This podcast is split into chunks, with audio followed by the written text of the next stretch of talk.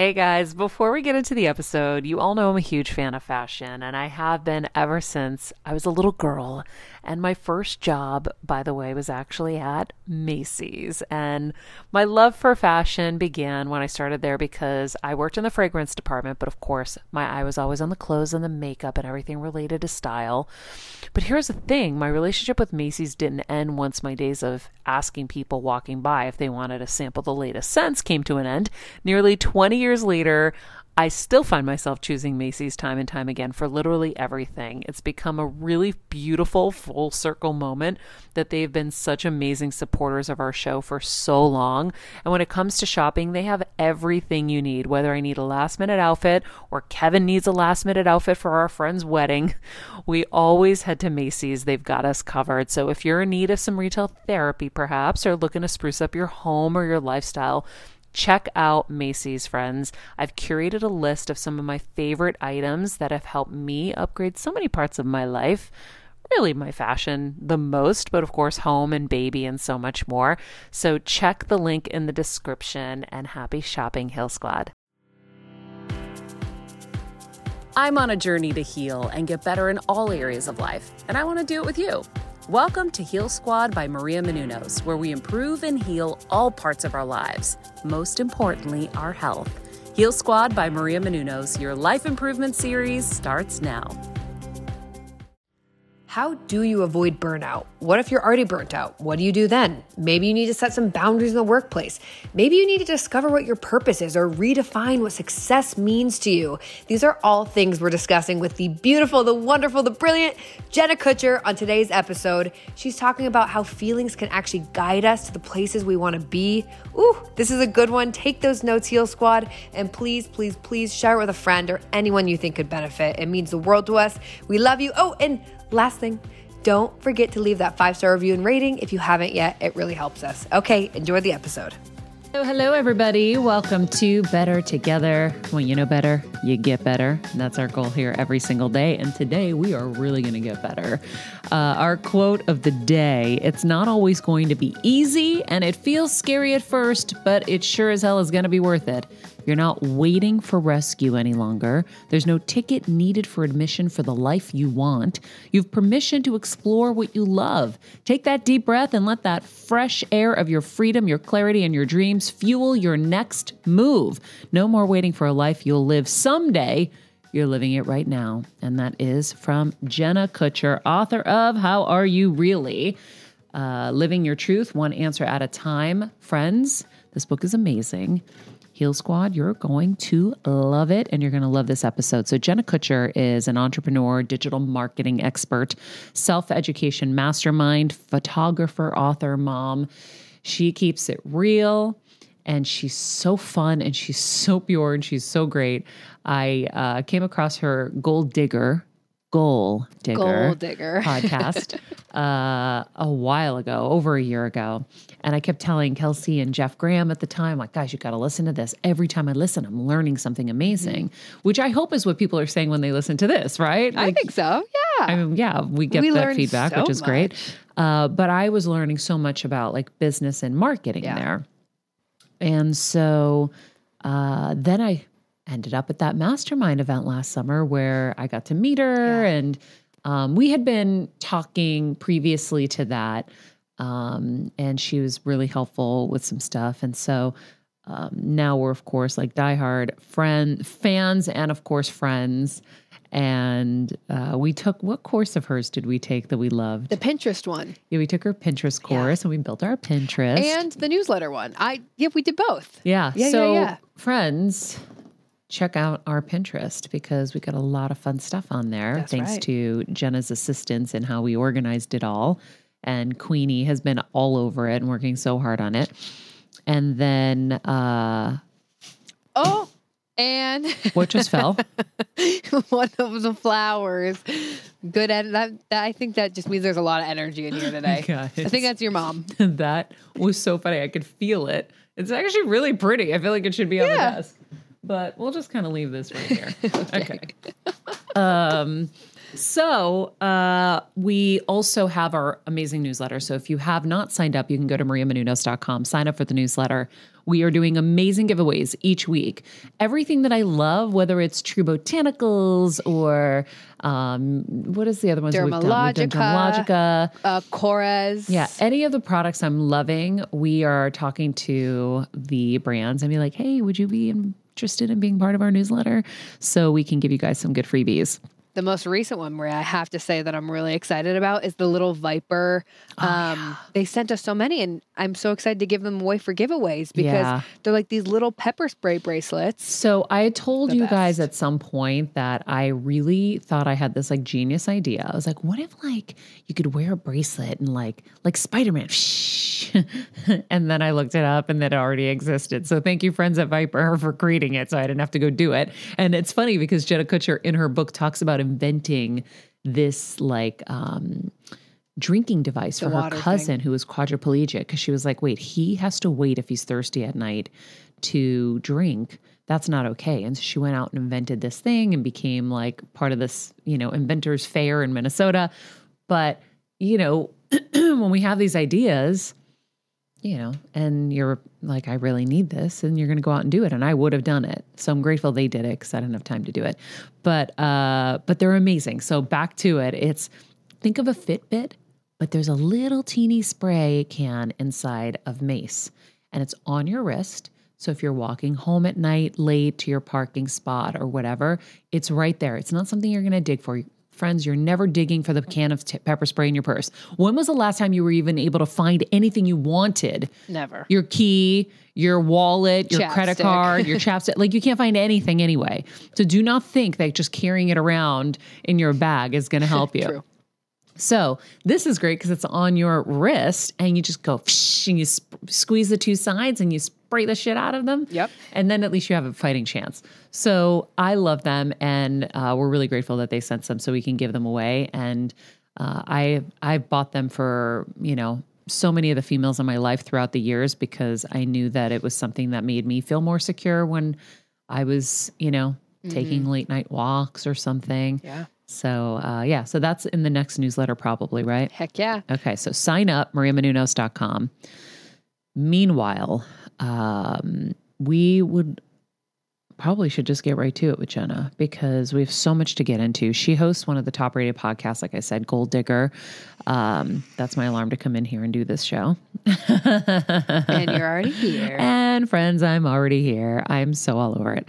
Uh, she has a passion for helping others and entrepreneurs grow profitable, passionate, authentic businesses that allow them to live more and work less, which is something that she had to get to. And she's going to share how she got there because she's had a few different evolutions um, from leaving kind of her nine to five world to working for herself and then burning out working for herself and realizing, wait, this isn't the right way either.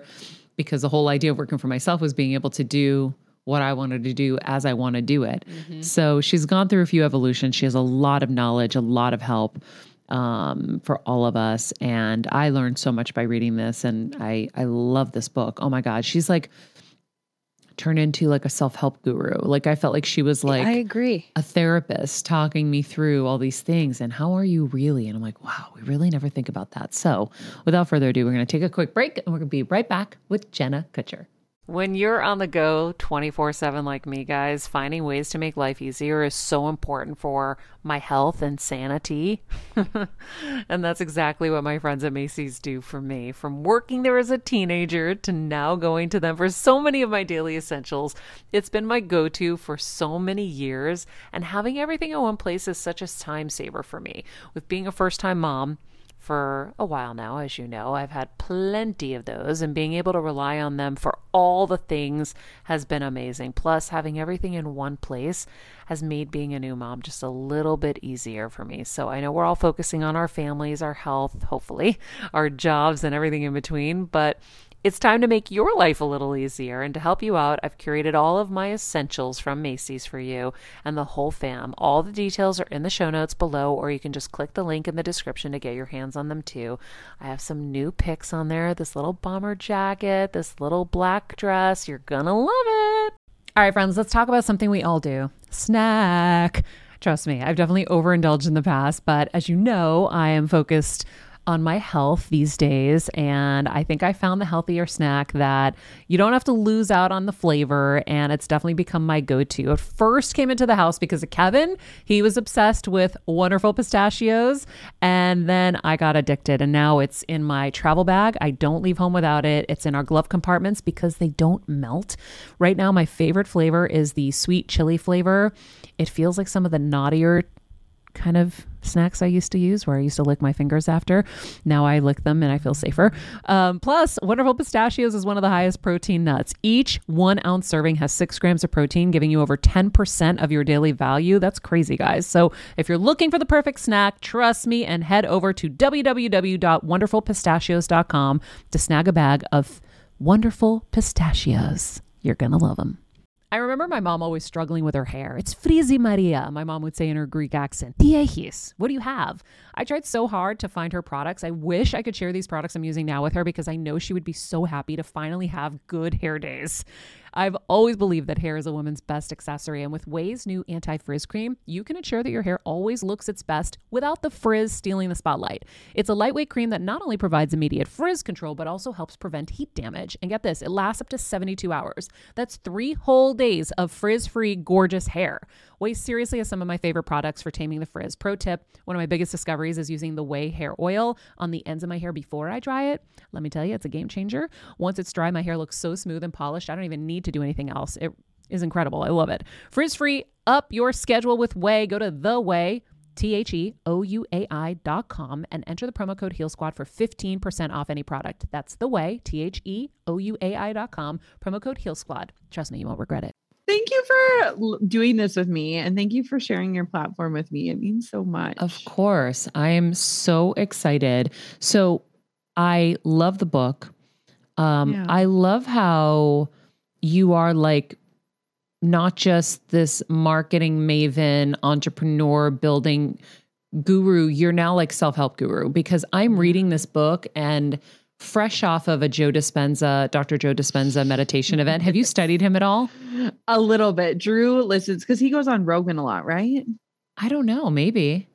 Doesn't he? I feel like I know of him or hear his voice in our house at times. But there was, was so much like, but like through you that was very similar, right? Where it's like, are we really checking in with ourselves? Um, and and I really loved uh, the whole part of it of like honoring your emotions and where you're at and and knowing that they're signals. And so we're going to dive into everything because um, I am such a fan of the book. I actually didn't even realize, but I'm matching. oh my gosh, thank you. That's very good job. very similar. I didn't even realize. Um, so the book is called How and Kelsey, Are You? Thanks for tagging me too. oh my way. gosh, it's Jenna, it's so good. It really is so good. Oh, yeah. thank you. I'm i think all everyone. women need to see to read this. It's funny.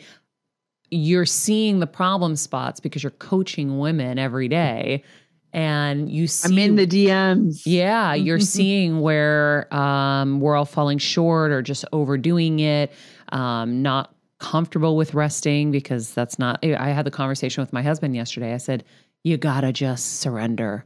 And he's like, "But everybody needs me." I'm like, "Nope, we don't." We need you to get no, better. They don't. So give in, yeah. but that's the hardest yeah. thing for people. So um, there's so many earmarked pages. There's so many oh my gods. There's so many like things. But hmm. talk about what your inspiration was behind this, and did you write this like somewhere in some flowy place because it really feels so good when I'm reading it. Oh my gosh. Our, we're recording, right? This yeah. is actually recording. Oh, okay, yeah. good. I was like, I didn't see the little pop up that says, Jenna Kutcher, prepare your, your life for this. Um, so I did write it in a dreamy place. And it's actually kind of funny because before the pandemic hit, we bought this little cabin. It's this log cabin overlooking Lake Superior. And it came with this sweet little timber frame guest house.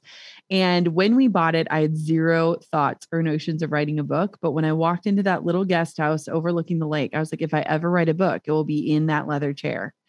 And sure enough, months later, I found myself doing just that. It was kind of a premonition. It was really wild. But the idea of the book came from a massage therapist. Do you want to hear this story? It is so funny. Yes, of course. Um, By the way, um, all your oh, stories are funny and all your music references. You're talking yes. about salt and pepper here and just one more try and one all That's right, these, little Lauryn Hill. We got it all in there. I'm like reading and then I'm laughing because I can hear your voice and I'm like, yes. it's just so good.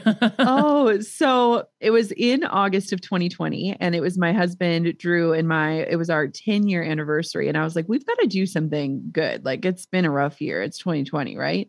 And it was right when the world was like creeping open. And we found ourselves in a town of 1,200 miles from the Canada border, uh, you know, three hours away from a Target.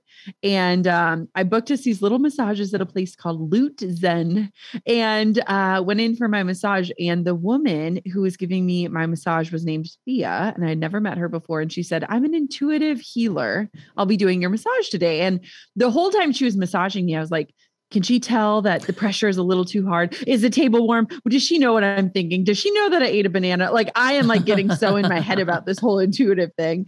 And at the end of the massage, she goes, Can I tell you what came up for you? And I said, Sure, I'm open minded, whatever. And she goes, There's something you need to do, and you know what it is, and you need to go out and do it. And I just got the chills. Right away, she goes, Do you know what I'm talking about? And I go, Yep it's I need to write a book. And it's crazy, Maria, because when you think about it, like that line could apply to anybody listening. There is something in your life that you know you need to do and you're not doing it. So go out and do it.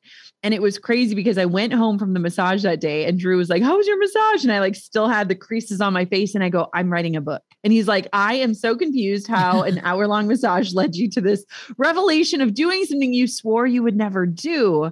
Um, but that was the beginning of it. And it was really interesting because you and I have talked about this off camera about just this idea of changing and identities and changing our minds and, you know, contradicting ourselves. And that's just part of being a human. And for years, I said I would never write a book. And now here it is. And right it's amazing. and that's why you, you needed to write it. Wow. Okay. Well, I'm going to go book a massage and with an intuitive healer and have her tell me what's popping up. But I, uh, I was re-inspired to write mine that I postponed just before COVID hit, I had a deal and yep. I was going to write my book and something just didn't feel right and I canceled it. And for from the other side, I would have thought, oh, well, that would have been the perfect time to write it, right? Everyone's, you know, standing still, but it just didn't feel right. And I said, you know, I can't do this right now. And I've been waiting for the right time. And I was telling Kelsey, I think this summer when I'm in Connecticut or something will be the time because yeah. I know I feel really peaceful out in my gazebo over you know, out in the woods. And yes. I think that's when I'll something about it. a view. There's something yeah, about it. I remember you re- writing about the cornfields from your uncomfortable Target yes. chair. yes. you know what's interesting though too is and and I would encourage you potentially because you're a lot like me we're wired the same when I decided to write it, I really had to mindfully protect my creativity. And I think it's something we don't do often enough. And so I did the entire process backwards. So that night after my massage, I opened up a Google Doc and titled it, I'm going to write a book, not when I write a book or if I write a book. And I wrote the whole thing without a manuscript or with without a book deal, without an agent, without a publisher because for me the minute that money and deadlines yes. get involved my creativity disappears it's like that blinking cursor that is so dreadful mm-hmm. and so mm-hmm. i was like if i'm going to do this really hard thing that's going to take forever the thing i said i would never do i need to do it in my own timing and yep. on my own terms and I also want to write words that tell versus words that sell, because I think there's a difference. Once you get a book deal, you start getting people telling you what the book is mm-hmm. or what it mm-hmm. should be or the themes or the structure. And so I don't know. I would just encourage anyone out there in any sort of project or idea or dream phase, if there is any way to protect yourself from deadlines or getting paid to do something that you're curious about. Mm-hmm take it because your creativity will soar when you do that. Well, it kind of goes back to what you're talking about in here. There's no one person to tell you what to do, it's what's inside of you telling you what to do. So yeah. even that may not apply because the truth is some people work better with deadlines right? So yes, for us, absolutely. I knew I didn't want to have those constraints either. And Yep. I've gone through the process. I've written three. And my first one, they were telling me I was writing a terrible book because they had a vision of what they wanted me to write. And I just was writing from a pure place. Yes. And they told me it would never, you know, don't even think a New York Times bestseller. Like, don't, not going to happen. And then they had to call me to tell me I was number three in the toughest category, which was advice and self help, which I didn't even know I was in that category. So when you talk about um, words that um, that tell, not sell, it's because you were writing from a place of want, not a place of need. And that's what I was feeling when you were talking. Because when you have to get things done, now you're just forcing stuff rather than Yeah. wanting to share things and it coming from a good place. So I always knew when I was going to write my next book now, it was going to be Yep. like this, where I'm not going to have Yes. deadlines. I'm not going to put pressure on myself. I'm going to write it from a good, pure place and then bring it to them. And Yes. so, I um, love that. yeah, I think I think that's again back to your lesson. Do what feels right for you. You don't have to follow everybody else's rules. Your Yep. your life, your rules. Always. Always. So, did you have a lot of notes when you sent it to them, or they were like, "Oh my god"? Um, so no, it was actually wild. The whole process unfolded so beautifully because when I learned that Thea was an intuitive healer, I actually the only thing I wanted to know would would we be able to conceive again because I have a 3-year-old now and we were, you know, in that phase of like dreaming again and I had a not so easy journey to parenthood. And so when she was bringing up this work stuff, I was like, screw work. Tell me about my uterus. Like, can I do this again? and she said, no, this work needs to come before the baby. And so it was really wild because I really felt this like deadline of like, get this done so that you can continue on with the life you want. And so I gave Wow. myself deadlines around it but it was really beautiful because the funny thing is maria and you kind of hinted at this like i run the top marketing podcast in the country. Like i'm known in the business space. I'm an entrepreneur all these things. And when i first wrote my initial manuscript it was a business book. And part of that i think comes from this identity this notion of like who i am and what people know me as. You've dealt with this your Uh-huh. entire life of like people putting you into a box of like who is maria and what can she do? And when I finally then did invite in the external help of an agent and going through that formal process, what they were pulling out of my book had nothing to do with business. In fact, they were like, I don't have an entrepreneurial bone in my body, but these chapters speak to me.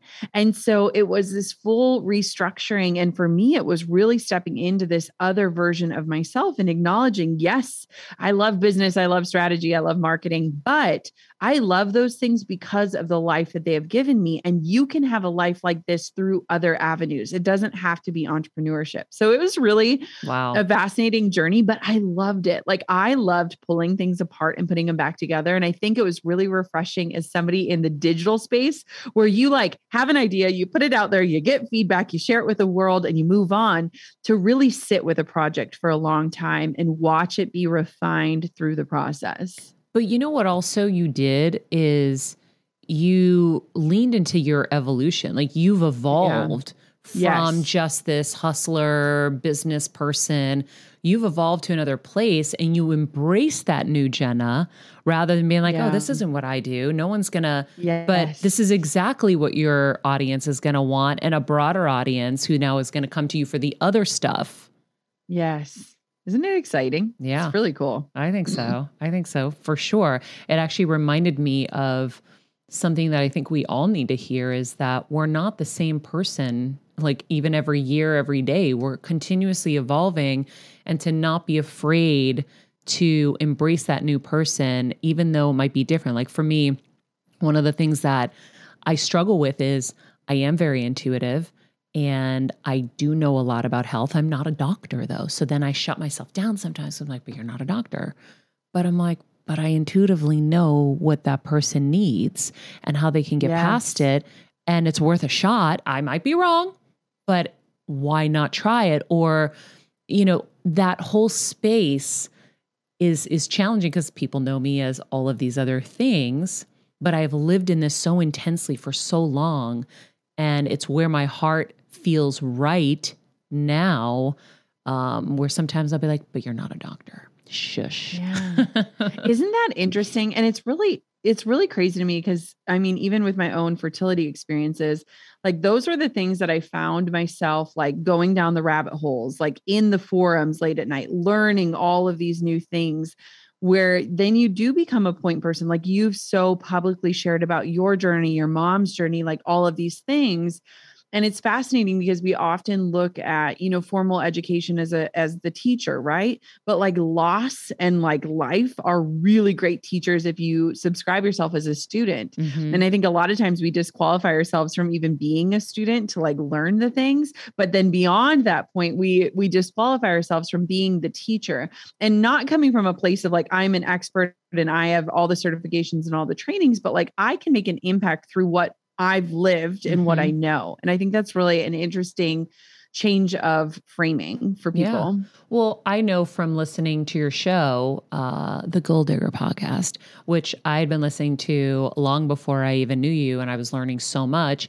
You talk about, um, you know, not being afraid. Like, write down all the things you feel like you are an expert in, and really go for it, and don't be afraid. Um, but I think that it is something that we constantly need to be reminded of. So thank you for that reminder. Yeah. Um, you betcha. So let's talk about the notion of of really digging into how are you really because I loved all of the you know the the context around it where we're just like yeah good good busy that's usually what I say fine fine good. yep I'm great busy yeah busy busy busy and then we just leave it at that. And it's just this awkward thing because I don't know what else to say to people. Or if they're like, my other awkward question is, so what are you up to? Like, oh, you know, the same, just hustling. That's usually yep. my line because I don't want to go any deeper because I don't know. Like, really, are we going to get into this right now? I don't know if you really yes. want to get into it. Yes. It's fascinating. So what's really interesting is is that to continue the story, I ended up getting pregnant with my second daughter. And days before she was born, I had to name the book. And a lot of people don't realize, like, for me, the name came last. Like, eh, naming the book was not something that happened early in the process. And I was voice texting some of our friends that we have mutual friends and being like, help me name this book because I already got to name a baby, and that's hard enough. and I kept describing the book as like the conversation where you get past the good, busy, fine, same old, and you really feel safe to lean in to like, how are you really? And someone much smarter than me was finally like, "Oh, is that is that the book? Is that the title?" And I was like, "Oh, is it? It is." um, and what's so interesting to me is I feel the same way. I feel like sometimes there's two parts of this problem. Sometimes it's us being afraid to really go there, right? Like it's like, am I willing to get into it with myself? Like, am I willing to admit that I'm unhappy or that the relationship isn't right or that my career feels like a dead end? Am I okay in admitting this? Because if I admit it, it means then I got to do something about it. But the other side of it too is do I feel safe to feel understood or at least acknowledged. And, you know, it's funny because I think good and fine and busy are fine responses if it's the barista or your podiatrist. Mm-hmm. But when it comes to craving deep relationships, I think that there's this line in the book where it's like loneliness isn't isolation, loneliness is being in a room of people who don't know who you really are. And I just think that so many of us feel that these days, where it's like we're literally stepping into spaces, whether it's work or relationships, or even with our own families, where we don't feel fully known or welcomed to show up as we really are. And so it's interesting because I feel like the timing of this book is just really divine in that as we navigate out of these last few years and we figure out what is the new normal and we've come to terms with things aren't going back, we're moving forward. We're kind of given this opportunity to reintroduce ourselves and kind of like you and I were talking about, like these identities shift from mm-hmm. day to day even um, and it's like first we have to meet ourselves and this version of ourselves then we get to introduce them to the world and how can we do that is by being honest and inviting honesty into our lives so how do you meet that new version of yourself? I feel like there's probably a lot of like rooting that has to go on before you go introduce yourself. So share that Oh, that yeah. kind of process with everybody because I love what you're saying. It has been I can't even friggin' believe how long it's been and and how how you know, it's been good, it's been bad, it's been up, it's been down, it's been weird. It's just so many Yeah. things. Uh, Yeah. but a lot of people did have the opportunity to become more aware of things and be awakened. One of the things that I think about often, and, and I think this happens more so for women, but definitely across the board, is that we have become shapeshifters. And what I mean by that is like, depending on the room we're in or the people we're with, we will be a different version of ourselves. And I think we were taught that at a really young age. Like, I watch and I'm such a conscious parent that sometimes I drive myself wild because I'm like, okay, like how am I telling my children they need to perform in certain places or for certain things or be certain ways in certain places? And I think that as adults, especially women, we have gotten so used to conforming in order to make other people feel comfortable. Mhm. And I think that there's beauty in that, in that our intentions are pure. We're doing it to make people feel comfortable or we're doing it to not make anyone feel left out. But in the same place, I think sometimes we don't even know who we really are. Um, Well, because you have to abandon some of life- yourself. Yes, it's like you're just letting pieces of you go and and I think too for a long time it was possible where it was like you could go to work and not talk about your home life and you could be at home and not talk about your work life and there's these separations.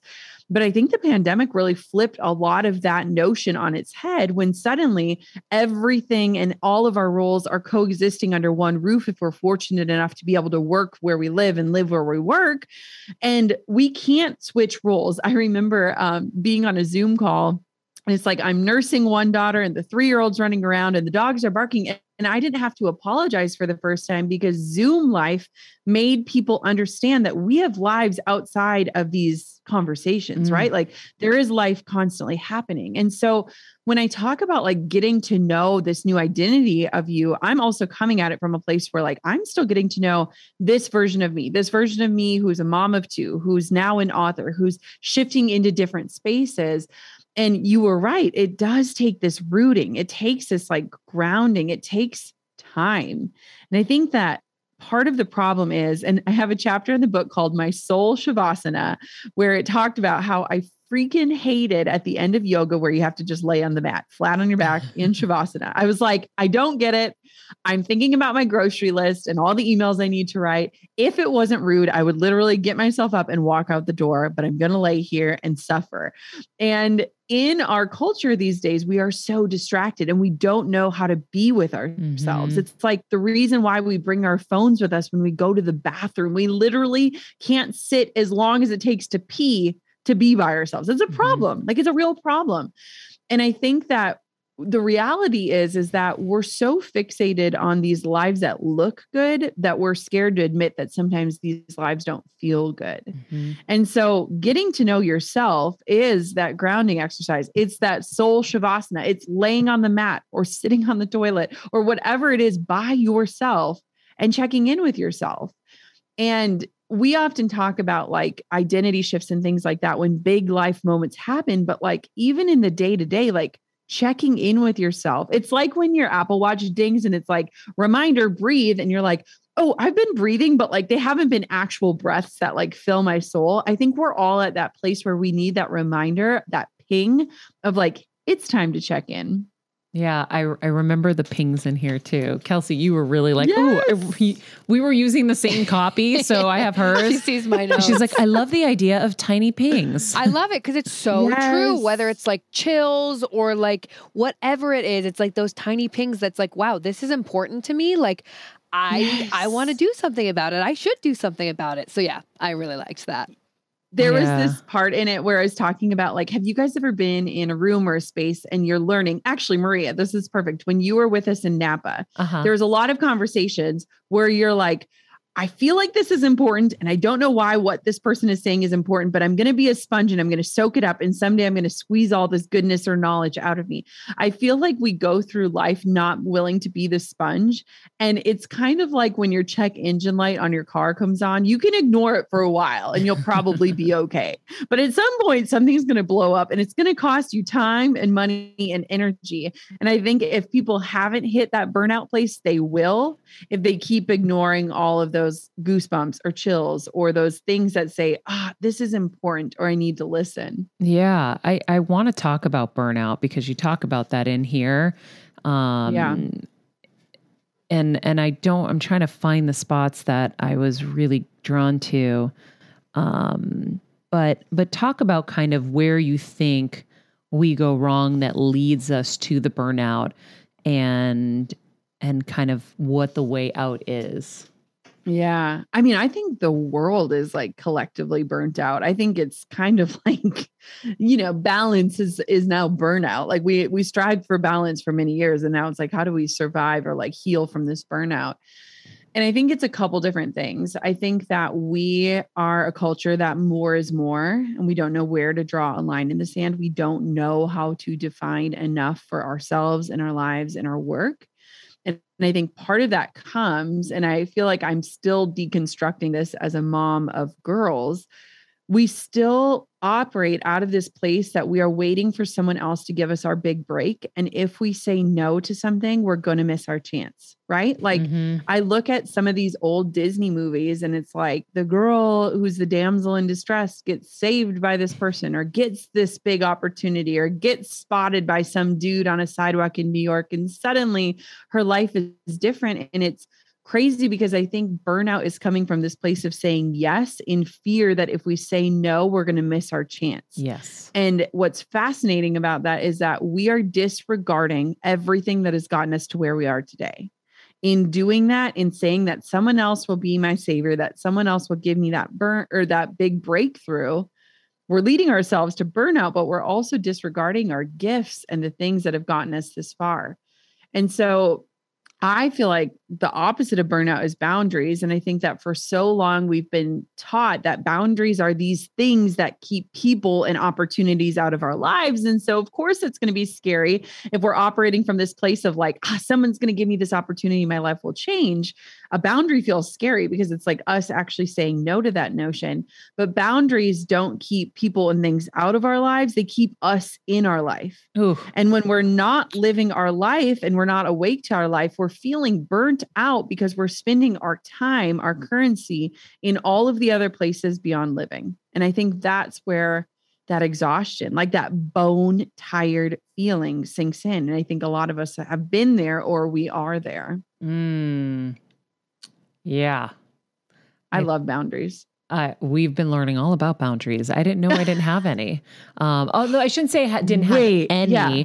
but yeah, I yeah, had, I had some, it was good in therapy. He's like, well, I know you have boundaries about what you eat. I'm like, yeah, I actually do. Okay, yeah. There were some boundaries, but I mean, it was real bad.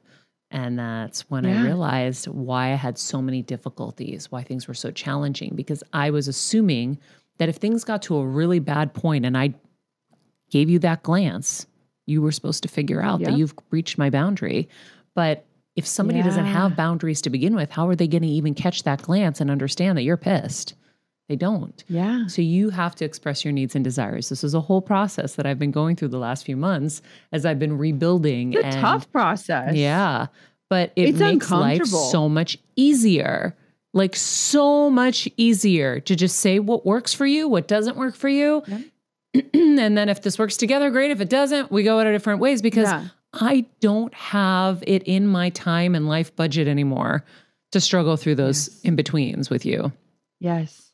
Can I give you a script that you can use yeah. people? Yeah. Okay. So this, so um, okay. So when I was pregnant with my now three and a half year old, it was after the years of the struggle, and I really just wanted to say no to everything. Like I was just in a place where I was like, I am getting this like miracle and like I will not miss it. Like I'll be damned if I miss it. And I told my team And for a lot of people that don't have teams, don't worry, this will still apply. And I was like, don't even present me with opportunities because I'll say yes, right? Like everything feels shiny. I am very excitable. Like, don't even, just don't even tell me. Unless Oprah emails, don't tell me.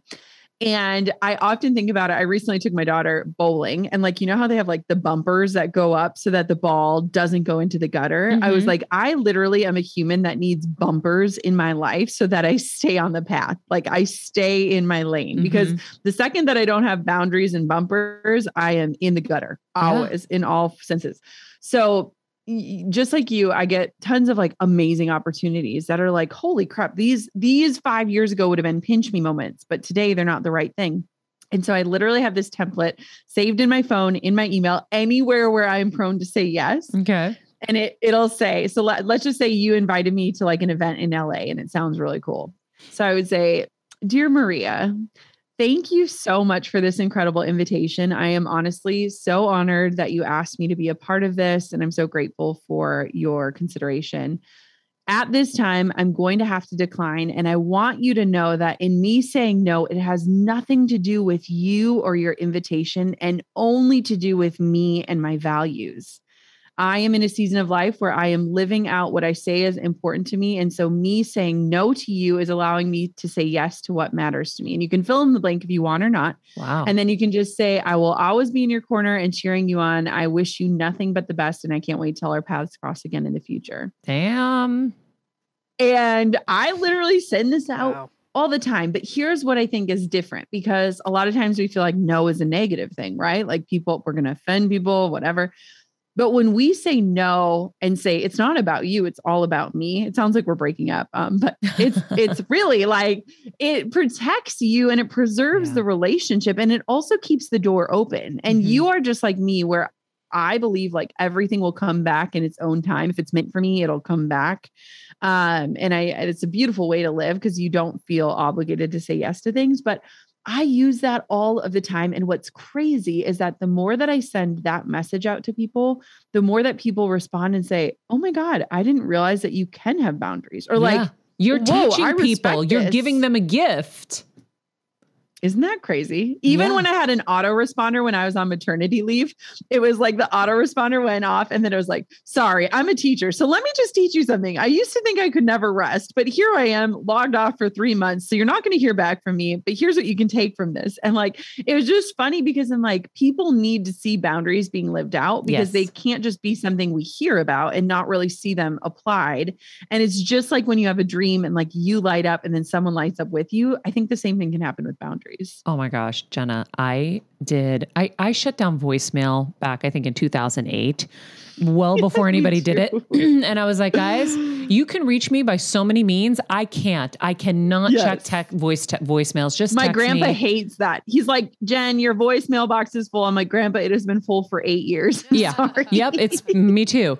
And then I, uh, Tim Ferriss inspired me for the out of office yeah. email and I created one. It was soon after brain surgery or maybe before. I don't know, somewhere long, long, long time ago. I said, Hey, yeah. I decided to not to live by the the you know constraints placed on me like by by having to respond to everyone else's request of me and actually getting to like do what I need to do every day. Um, so yeah. I I rarely respond, um, and I won't be really checking this. So if you need any of these things, go to these people. Yes. And it was like yes. agent for this, a mailing address for that, podcast this. And at first, it. it. freaked people out. And people, like very Did successful it? people, were like, that out of out of email thing is like real aggressive. I said, I'm so sorry, but like I'm dealing with a dying mom. I just got a brain yeah. tumor and I have to just focus on us right now. And yeah. I, at that point, I'd lived such a big life where everyone had access to me. Every publicist, every, you know, this person, that person. And I had trained them that I was the type A perfect person. Always available. Who was always going to yep. respond. And I was like, no, no, no, you can now all go through proper channels because I can't handle all of this. I will die. Yeah. So I'm choosing me yeah. now. And then it, eventually people started being like, I really love that out of office email. And then after COVID, people are like, "Oh, I'm reusing own. this for myself. This is amazing." Yes. So, isn't yeah. it funny?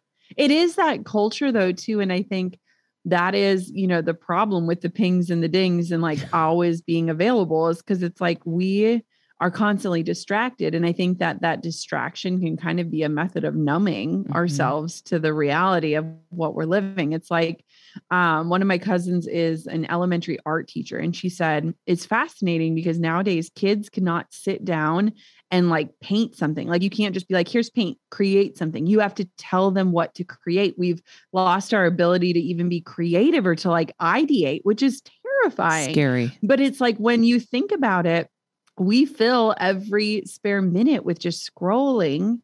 And so, yeah, it is. It's just really fascinating notion of like, how do we invite boundaries into our lives to keep ourselves in the actual life and not yeah. just online? yeah, and doing what you want to do.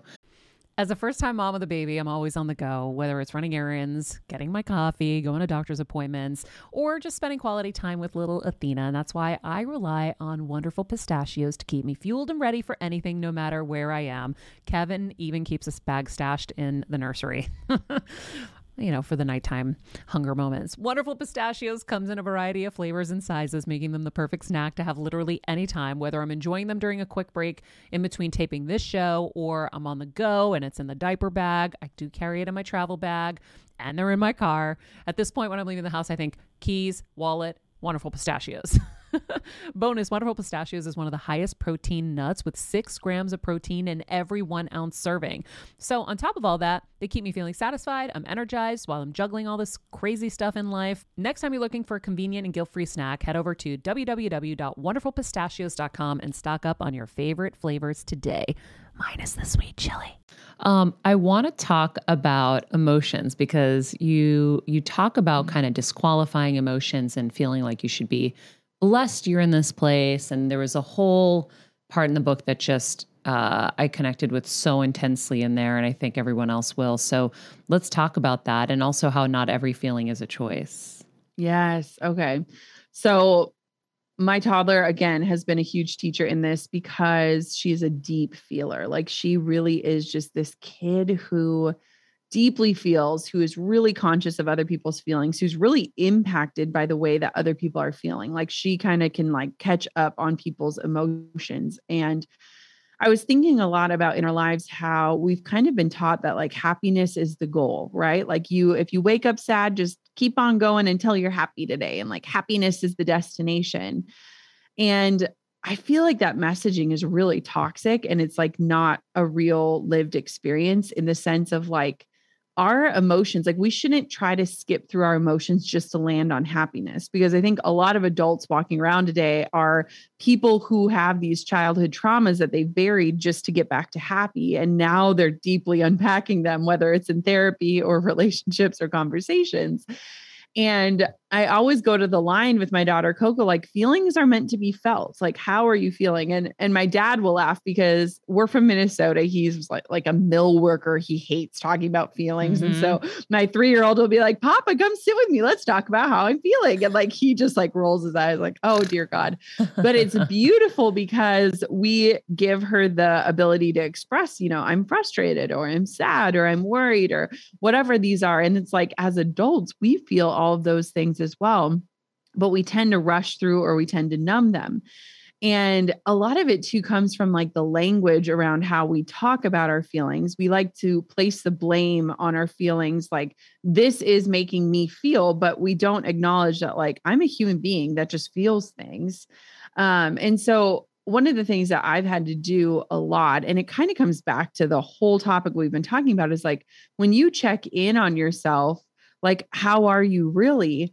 Where in your life are you suppressing these feelings mm-hmm. that could be guiding you towards something greater or could be signaling something that you need to move away from? Like have you i mean you've had i'm sure a million friends where it's like they're going through the breakup and you're like did you have any red flags? And they're like oh yeah i just had this feeling in my gut that like something was off. And you're like why are we ignoring these feelings? Like especially as women and like you're super intuitive and i feel like i have some blessings in that area as well. And it's like the more in alignment i am with the things i'm feeling the better i am showing up and the greater the work that i'm doing is. But and i think we're hiding those feelings we're we're avoiding those red flags because we're either so burnt, so tired, so beaten. We just want a little bit of grace and a little bit of fun. So I think you Yeah. or it's so easy. Like so how many people get married that know they shouldn't get married? Right? They do it because they're like, "Oh, but but we're planning the wedding and it's going to be so Yes. pretty and it's going to be so nice and I'm going to have my moment and there's so many of those things that we overlook for the other things, Yeah. I think. Well, and it's like this idea of identity foreclosure. And um, I had an amazing guest on my podcast, Dr. Maya Shankar, and she talks about this notion of like, why is it that we like hold on to jeans that haven't fit us in 10 years or that we finish the degree because we're already two years in and heaven forbid we recognize that we have a changed mind we keep going for the next two years because we wouldn't want to waste the two so we end up wasting four Or as you And said in the book, you don't want to be a quitter. Yes. And it's like we cling to these things because we look at what we lose versus what we could gain. And it's really interesting because I think about often how, as human beings, it's like we cling to those identities. Like Mhm. we're the ones that aren't letting those pieces of ourselves go or saying, like, oh, I've changed or I'm different or I've changed my mind. And that's actually holding us back just as much as like the societal expectations of like, you go to college, you get married, you have the degree, like all these things. Like we're also part of that perpetuation of that messaging because we're just following suit instead of listening to those gut feelings of like, maybe I could do this differently, or maybe this isn't meant for me, or maybe I should try something else. So it is Yeah. really interesting. Or even, you know, I had a conversation with a friend recently who had built this business and started realizing she was miserable in it, hated it. Um, I'm like, I know that feeling. Um, and so, you know, and then you're like, you're so deep. You've put so much of your time, so much of your money, and all of this in that you're like, well, I have to see it through so I can get a return. And Yes. sometimes the return is you're like, the lessons. the lessons you had, where you took it. I mean, what what's the percentage of businesses that um, fail or even succeed? You know this.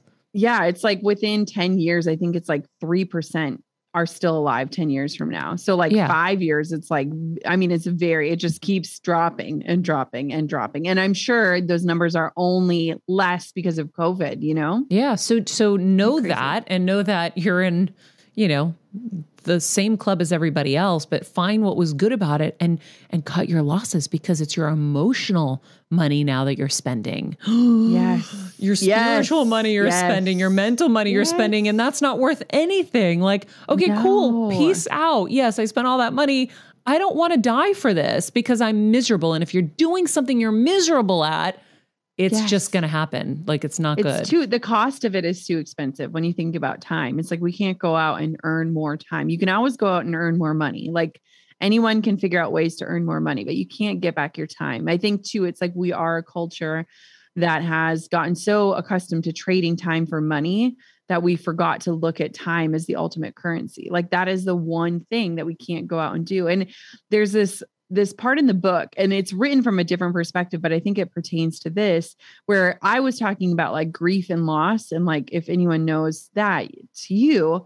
Um, but it was talking about how again we're so desiring to move on but we have to recognize that we need to move forward. And there's this line that says that like we're not meant to move on from our grief we're meant to pick it up and move forward with it.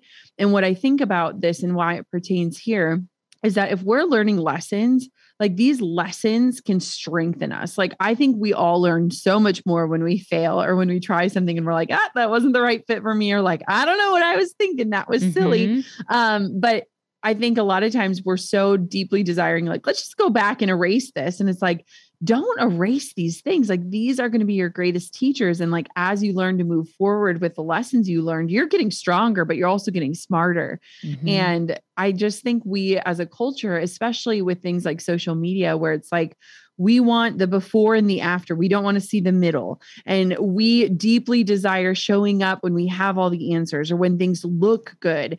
And how many people do you know where they're like, hey, remember when I was online and I w- it looked like I was on top of the world, but behind the scenes I was miserable? It's like we don't know what the before and afters even are, yet we're desiring to skip that middle part. And that's where all the work happens. And Mhm. so it's crazy because it's like I look at social media these days and it's like these peer reviewed journals where it's like, look at me. Do you like this? Is this working? Is this good? And instead, we're like missing out on like our actual lives, like the middle parts that people one can relate to, but that like will connect us so much deeper than being like, ah, I figured it out. And now here it is. And, you know, I hope you, I wish you well on your journey, you know? Yeah. It doesn't ever really work out like that. And also the pain points are the ones that push you and propel you to get the answers that then unlock yes. this whole other level of the video game. I call it always a video game, yes. um, where like we just discovered Loom and I love you just discovered Loom. Oh my God, Jenna, Guys. that that mastermind changed my life because now I had so many of you that I could learn from and access. You know, yes. we did your Pinterest and your newsletter class, and that helped us so much over here. And the Boss Babe girls taught me about um, Loom. And I was like, God, this has been such a pain point my whole life. Yes. But I was yes. on that hamster wheel 24 7, didn't have time to come off. I just kept suffering and suffering and suffering and suffering and suffering. And now I have a solution. So if Pooja has an emergency, someone can pop in and have a much easier job helping and and stepping into that role rather than me having to figure out how to train them or Kelsey having to get away from her stuff she used to do go train. Like but it really required and maybe i'm you know slow to this it really required like 20 something years of suffering to get to that point but i learned it. Isn't it crazy? well there. and it is it is funny too because it's like there are certain things in our lives where we just like keep doing them even though they hurt or they don't feel right or they're they're stuck and it's like we would just take it's kind of like I literally this is happening in my life in real time. I like need to go to the DMV. My license expired 2 months ago and I haven't done it. And I spend every day dreading going to the DMV mm-hmm. when really it is going to take me less than an hour of my life to go do it. Yeah. And all of this mental stress around this stupid thing is, is that I'm wasting you we're like going through our lives doing that because we're like we're avoiding the uh-huh. one thing that would simplify or make it all better. Yeah. And so we're just spending our lives worried about the one thing. It's like if we just did that thing. Yep. Or that release so much. Or that room that's like a mess yeah. that you haven't cleaned up and organized yes. and it just you're dragging it with you every day. If you yes. just take that Saturday to clean it, you're yes. going to actually feel good in the process too. I promise. You'll dread it up until the moment you start.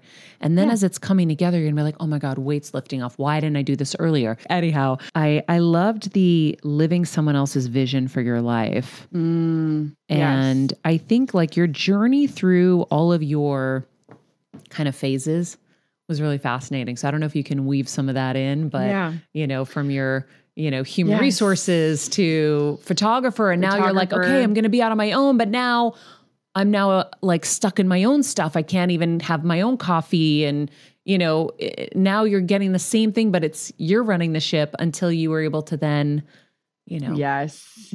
There's this line where it was like, I quit the job, but I didn't quit the game. Because yes. when I, worked the nine to five. I remember I had this just, yeah, sometimes you just have those aha moments that will never leave you. And I remember sitting in my boss's office, and she was a woman with two children and she never talked about her kids like ever. And i remember sitting at by her desk and seeing this picture of these cute little kids.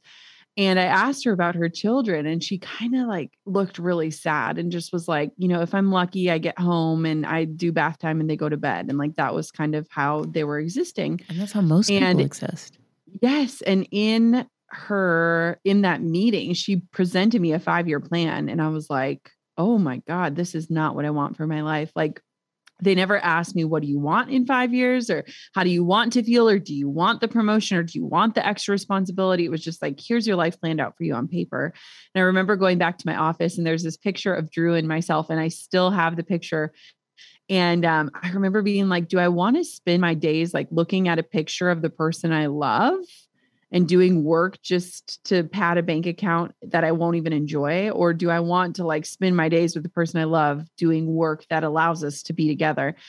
And you know, I I ended up leaving that job and becoming a photographer, teaching myself every piece of running a photography business and went on to do that for years. But then again, life happened, it changed. And there's this line in the book that's like maybe you haven't arrived because the map that you're following was someone else's. Like someone else's destination is not going to lead you closer to you. And it's interesting because, you know, I love to teach. Like I love teaching strategy, I love teaching principles, I love teaching frameworks, I love all of that. But all of that can be adopted, but there's this piece of the puzzle in personal development, which is personal, right? Like we are all different. And it takes this self awareness, it takes this understanding of who you are and how you're wired and how you tick and how you learn and how you implement.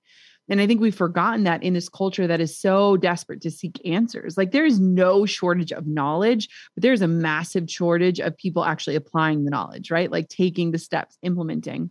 And so throughout my life, I feel like I've had like I get off course and then I have to course correct. It's like the old school Garmin's. It's like redirecting, redirecting, like here's an alternative route. And I feel like a lot of my life has been spent on these alternate routes, trying to get back to like my compass. Like, what mm-hmm. is my definition of success? Like, I truly do believe that we can have it all, but we have to define what all is. And for me, having it all means feeling peace in all areas of my life. It's not having things it's like the feeling like the mm-hmm. feeling of like not dreading your day or like looking at your calendar and being like who booked all these things oh wait it was me like and so um you know it's just this interesting idea of how do we like come back home to ourselves but how do we pick a destination on the map that's right for us and then how are we honest about where we're starting? Because, mm-hmm. like, if I handed you a map and said, come to Minnesota, Maria, but you were like, oh, I'm over here in Kentucky when really you're in California, you're not going to get to where you want to go. And I think that's where the scary part is, is like, where am I starting? Like, where am I today? So that I can drop the pin on the map in the right place, but also have the right directions that are fueled by me. Like maybe it didn't work for you because it didn't come from you. And I think yeah. that's a part and piece that we forget. What about for the person who's listening who doesn't have it in them to do it on their own? Right? Not everybody's meant to be an entrepreneur. It's a really, yeah. really, really hard path. Really hard path. Yeah. So for those people who know that they aren't meant for that because that does take an extraordinary amount of burden and work to do, um, and you know, if they're honest with themselves, you you have to be honest. Like, do I really want to do that? Because yeah. it's going to take yeah it's going to take the seven a days, decade. seven nights, and decades to get there, whatever. And so there is a lot of sacrifice that comes with that. And then eventually you'll reap the reward of being able to, yep. you know, live the life that you want the way you want it. But if there's that someone who is Jenna, who is in that office, who is looking at her husband's picture, is there a way that they can find that joy? Um, mm-hmm. and and how would you guide them? Yeah. Well, first, I think that anyone that claims that they're self-made is full of it. Um, I think that we all have had helping hands in our lives, mm-hmm. but one of the things that I really recognized for myself is, especially after I had my daughter, and I recognized like I cannot white knuckle this business alone. I need help. Um, I recognize that like I'm a visionary. I think a lot of entrepreneurs are visionaries, right? Like they have these like wild visions of like what they want for their business or their life or how they want to move through or what their work is. But the people that come alongside them are the missionaries. If you're not a natural born visionary, find someone whose mission you believe in, or a company, or a nonprofit, or even just within your own life in your family and live out that mission. Like the work that I do, I cast the vision, but my team are the missionaries. And most of them don't want to be in the spotlight. They have zero desire to start the business, but they just believe in the work that we're doing. And I think that true fulfillment comes when we actually enjoy our work, but we believe that our mm-hmm. work makes a difference. It can happen inside of corporations, it can happen inside of nine to fives, it can happen inside of homes as parents, it can happen anywhere. Mm-hmm. But you have to look at yourself as this missionary on this mission that you believe in. Because a life of fulfillment, a life of peace comes from that deep belief that what you're doing in your existence matters. And I think that we all want to feel that way. Like when we go to bed at the end of the day, we want to say like is the way that I showed up like did that make a difference? Like do I matter? Like does this matter? And I think the only way that we can answer that question, yes, is if we are looking at our lives as like being missionaries on some sort of mission, which is going to look different for all of us, mm-hmm. but a mission that we are not just bought into, but a mission that we are really keen on spreading and making a difference with. And so I don't think entrepreneurship is the answer for most people. I think entrepreneurship is really hard. And that's why I'm so grateful that my book shifted from a business book to something so much wider because for me, entrepreneurship was that vehicle to live the life that I wanted. But for anyone else, it is really finding fulfillment in the mission of what you're doing. I love that. It was like Queen when we were watching We Crashed. We crashed. You got Mhm. to see how many people were behind their mission. Did you see that show? No, Oh, it was so is it good. Crazy? It's crazy. Or even um the The dropout. dropout, yeah. Everybody on on team Theranos was like at first they were all a part of that mission. And I believe that. I think that's I'm so glad we talked about that. That's like maybe my favorite part of this because you know, we get so much advice in life. And again, you have to be careful of what you're listening to because sometimes it sounds appealing, but Yeah. it's not really going to resonate with you or it's not really what you're made of or what you want. Like it's it's uh it's really good advice and um and I think that's going to be really helpful for a lot of people because maybe this 9 to 5 isn't the right 9 to 5 because they're not feeling like they're making a difference and a missionary. Yes. but maybe there's another one that they can now look towards and transition into um, rather than just feeling like oh i can't be an entrepreneur so that's the end of me. I'm just going to see my husband from a picture and be miserable. I love that. Um, i also want to talk about the power within us.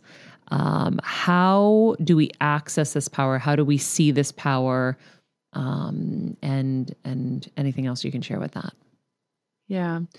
When I think about that, I often think about our intuition. And I recently was watching my daughter FaceTime my mom dancing naked, singing Let It Go, and just like unashamed and just so vibrant and full of life. And I was like, where do we lose that? Like, where do we start to like worry about what people think or when we start to pay attention to like what we should do?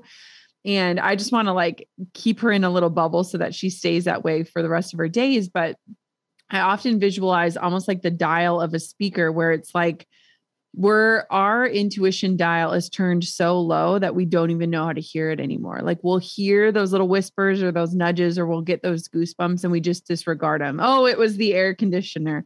Oh, that was just my negative voice. Oh, that was that thing my mom said to me that's not coming from me. Um, and it's interesting because I always have this like visualization of like turning the noise of the world down and turning the noise of our intuition up, like making it go from like a whisper to like a yell. And when we think about like the power within us, it's like no one took it from us. Like, um, one time when I was telling someone about my book, she was like, Oh, your book is going to empower a lot of people. And I didn't like that because I was like, When did we lose the power? Like, it's it's not my job to give people the power it's already within us it's it's my job to like enrich their lives in a way that makes them see that it was never gone it's always been there they can always tap into it. And i think that when we look at women especially these days we often look out for every piece of advice or we look to what is she doing or how is she doing this or how is she parenting or what was her career trajectory? I'm going to write this down so i can follow it step by step and we forget to like cast eyes on like ourselves and like what what do i have in me? What is my gift? And i feel like we've touched on it throughout these different topics of like identity and mission work and you know checking in with yourself. But it's just fascinating to me because there's such a kick on this empowerment phase and i think it's beautiful. I think being empowered is gorgeous but then that question to me is like where do we lose it and how do we just come home to it? Because it's there it's never not been there um, and so how do we tap back into that? How do we? By getting quiet with ourselves and like you know for me it, so this is interesting but even in the book i'm already contradicting myself months months after i handed in that manuscript i i said in my book like i'm not somebody who meditates and i've been recently like getting into meditation me too and part of it was because I believed that meditation was having an empty brain, right? Like I was like, my brain is too busy to do this. And somebody said to me on my podcast, they were like, oh no, it's not about like clearing your brain. It's about just noticing, like paying attention. Like notice your thoughts and release them. Like just just let them be. Like, you know, don't judge them. And I feel like coming home to ourselves or like feeling the power within us is that it's noticing, it's paying attention again. It's noticing those pings, it's noticing the goosebumps. It's it's saying like I see you and I'm I'm hearing you. I know in my marriage, like one of the greatest things I can do as a wife is just simply notice Drew. I noticed you took out the garbage today. Thank you. I noticed you ran to the bank. Thank you. Why do we not do this to ourselves? I don't know. I think we're paying attention to everyone else and everything else. Um, but I think just like meditation is not controlling, but surrendering and noticing, I think the same goes for the power within us. It's not trying to control the power, or not saying, okay, power, let me know which way to go. I don't know anymore, but simply getting quiet enough to start paying attention and noticing. And for me, it's changed everything. I'm like now a person who meditates because I stopped trying to control my thoughts and just simply started noticing. And I think in doing that, it really taught me lessons in how I can notice myself throughout my day even more. Isn't it wild how we can change? Can I tell you, I actually felt the difference in you when you first popped up. Really? And I couldn't put my I finger feel on it. it. It's energy. Yeah. It is it is. And you know what's crazy, Maria? I have never had less sleep in my life because of my children and ever in my entire life. And I have never been more energetically aligned ever. Okay, so what meditation are you doing and for how long? Yes. Okay. So it's on Spotify, so it's free. So there's Okay. zero, like your listeners can listen. Um, East Forest. Have you ever heard of him? Mm-mm. Um, so it's East Forest. I I was first introduced to his music through yoga. Like he has just these beautiful like songs, but he has this Spotify collection of meditations. I'll send him to you, but it's like meditation for an anxious heart. There's one called Sing Me Awake that is like so good. There's one called The Eternal Internal Flame that I listened to yesterday. And it's funny too because I'll invite Coco if she ever wants to come sit by me while I'm working. I'll I'll always let her come sit by me. And there was one on the other day, and it was like I am peace, and Coco's like I am peace, and then like and it was like so cool because she like started repeating it, and I was like oh my gosh, this is like incredible. But I was like these are the messages we need. So East Forest, there's meditations, they're guided meditations on Spotify free and they are so good and I find myself sending them to people too because I feel like when I'm doing it I'll think of someone and be like I just need to forward this on. I don't know what's Mhm. going on but I'm just thinking of them and maybe it's helpful maybe it's not kind of like what you were saying with medical stuff Yeah. but I'm just going to send it and let them take care of it oh my God. I've been doing the same thing. Um, Marie Forleo. because we're intuitive. Yes, and Marie, we she just had a conversation about this. me with the Joe Dispenza stuff because I had interviewed him here years ago, and she reconnected me. She's like, Maria, I'm telling you, you got to go to this meditation event. And I said, Yeah. I'd rather gouge my eyeballs out than go to a meditation event. I I'm so entrenched in self-help and healing and all of that, but that one thing I don't think I can do.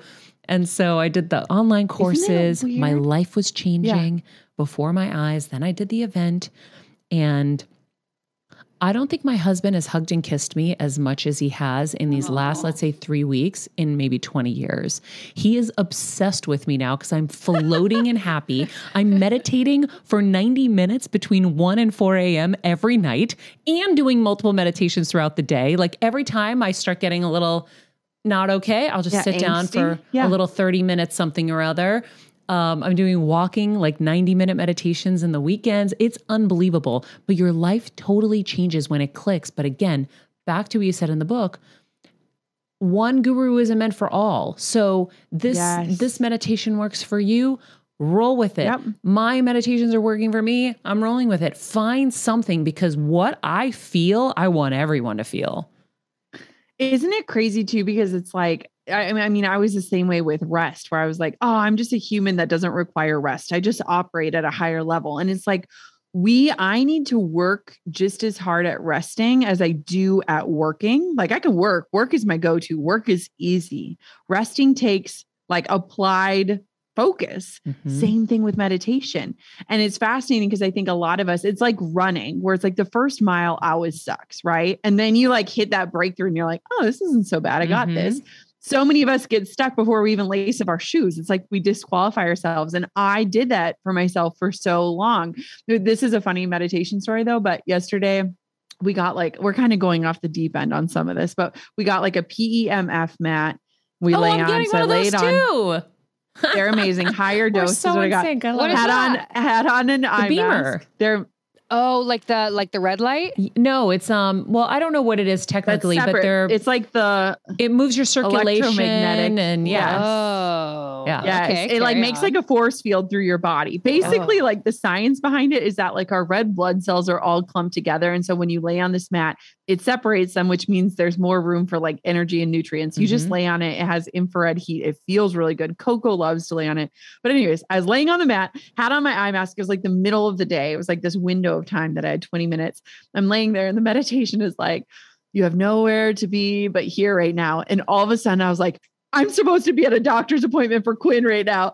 And I was like laughing so hard. And I like called the doctor's office and I'm like, I'm so sorry. I was just meditating and they told me I had nowhere to be. And I just remember that I'm supposed to be there right now. That's funny. Um, I was like, it was just hilarious. And anyways, I was able to reschedule it. So I got back to my meditation. But it was one of those funny funny. things where I was like, words I never thought I would speak. Like I was meditating and this happened. I trust me, when I was on uh filling in for Kelly Ripa and I'm talking about this, I'm like, I never thought this would be me. And now Ever in a billion years. But I'm really glad you talked about rest because I did want to ask you about that. And then one more question after that, and we'll let you go. But Yeah. you know, rest is such a hard thing for us to adopt and be okay with. Yeah. And when you think about the health ramifications, right, of not resting as opposed to resting, your body needs time to heal and to and to do all the things it's supposed to do. And if you're just constantly running and and moving and thinking, you're not gi- giving any care to your brain or your body. But we're so bad about it. And like I said, even my husband Mhm. feels like everything's going to fall apart. Now, I've had so many moments now where I've realized things don't fall apart. It all just works itself out somehow, some way. We'd like to think Yep. egotistically the world can't run without us, but it can and it will Yes. and it does. Yes. So, any tips you have to share with people how to kind of override that thinking and actually start looking at rest as a really important part of your day? Yeah. Well, I think that rest, we feel like rest has to be earned, right? And I was recently being really introspective about this notion of productivity because I love productivity and efficiency. Like that stuff lights me up. I get nerdy about it, but had this realization that like we're working on being more productive so that we can work more. And that's a problem, oh right? Like, we're- that just hit me. Yes. Yes, where it's like, how can I save time so that I can spend more time saving time? And that's like, we're not, it's crazy. So there's this story in the book, and it talks about this Buddhist monk, and he goes to New York City, and the tour guide is like, hey, if we take the subway, we can save ourselves 10 minutes. And so they go down into the depths of the city, take the subway, they come up, and the Buddhist monk goes and sits on a bench, and the guy goes, What are you doing? And he goes, I'm going to enjoy the 10 minutes we just saved. And I that missed story that. has like just stuck with me because it's like we are working hard to save time so that we can work more. And we're also walking around thinking that like rest it has to be earned Mhm. and it's not our birthright. Like it is like it is a requirement in our lives. Like I tell my daughter who has been waking up at two in the morning and having very deep conversations with me as a three-year-old would. I'm like, your body needs rest and your your hair is going to grow longer while you rest. Your your bruises are going to heal. Like your body this is your body's time to just be and we have to let it be. And i'm like telling her all these messages and i'm like oh we need this too but it's fascinating because um, in the book when i talk about that soul shavasana it was like the first time i'd ever taken time off and it's funny because it's like you you like the idea for like two minutes and then you get the itch again and it's almost like we have to take the concept of like a couch to 5K, but do it in reverse. We're all running the 5K pace every day. How do we learn to like sit our asses on the couch and just be? And like, how do we like it starts with like 10 minutes a day or like meditating for 20 minutes a day? It starts small. And then we can take a full weekend off, and then we can take a week off, and then maybe even a month off. Oh my gosh, what a concept. But it's like we rest is not easy for us. So we just give up in the pursuit of rest. And it's like, no, rest takes work. In fact, rest might take you more work than working does, but it is worthy. And when you start to honor that, you start to crave it. And now I crave rest. Yeah. Like I, I never even gave myself the taste buds to understand what rest could taste like because I convinced myself that I just needed to work all the time. I love you. I have about a billion more things I could ask you, but I'm not going to take up more of your time. Um, but we will have to do more. And it has been a long time coming, by the way. Yes. Um, so, friends, the book, How Are You Really Living Your Truth? One answer at a time is available now. We will put links to everything in the summary of this episode, including Jenna's Instagram handle and her podcast and everything, Jenna, that you are going to want after this if you haven't already gotten to her. All right, friends. She's amazing, I love her. the She's- best. She's just a ball of light too. But I did feel a different grounding to her Mm, today. when you had seen her Yeah. a couple months ago. Yeah, just there was just like a little like a little something like that. Yeah. Well, because she has a lot of energy. She's only 34, which like makes me feel like, whoa. I'm like, you're only 34 years old. Mhm. But yeah, she's such a, she, I, she kind of reminds me like I have that energy that's like, but she's, she did seem very like energetic, but like But calm, grounded. energetic. Yeah, it's grounded. Yeah. So that's so interesting. You guys are, everyone's connected on Yeah. this meditation journey. What did you guys take from this? Let's see. I'm going to my notes.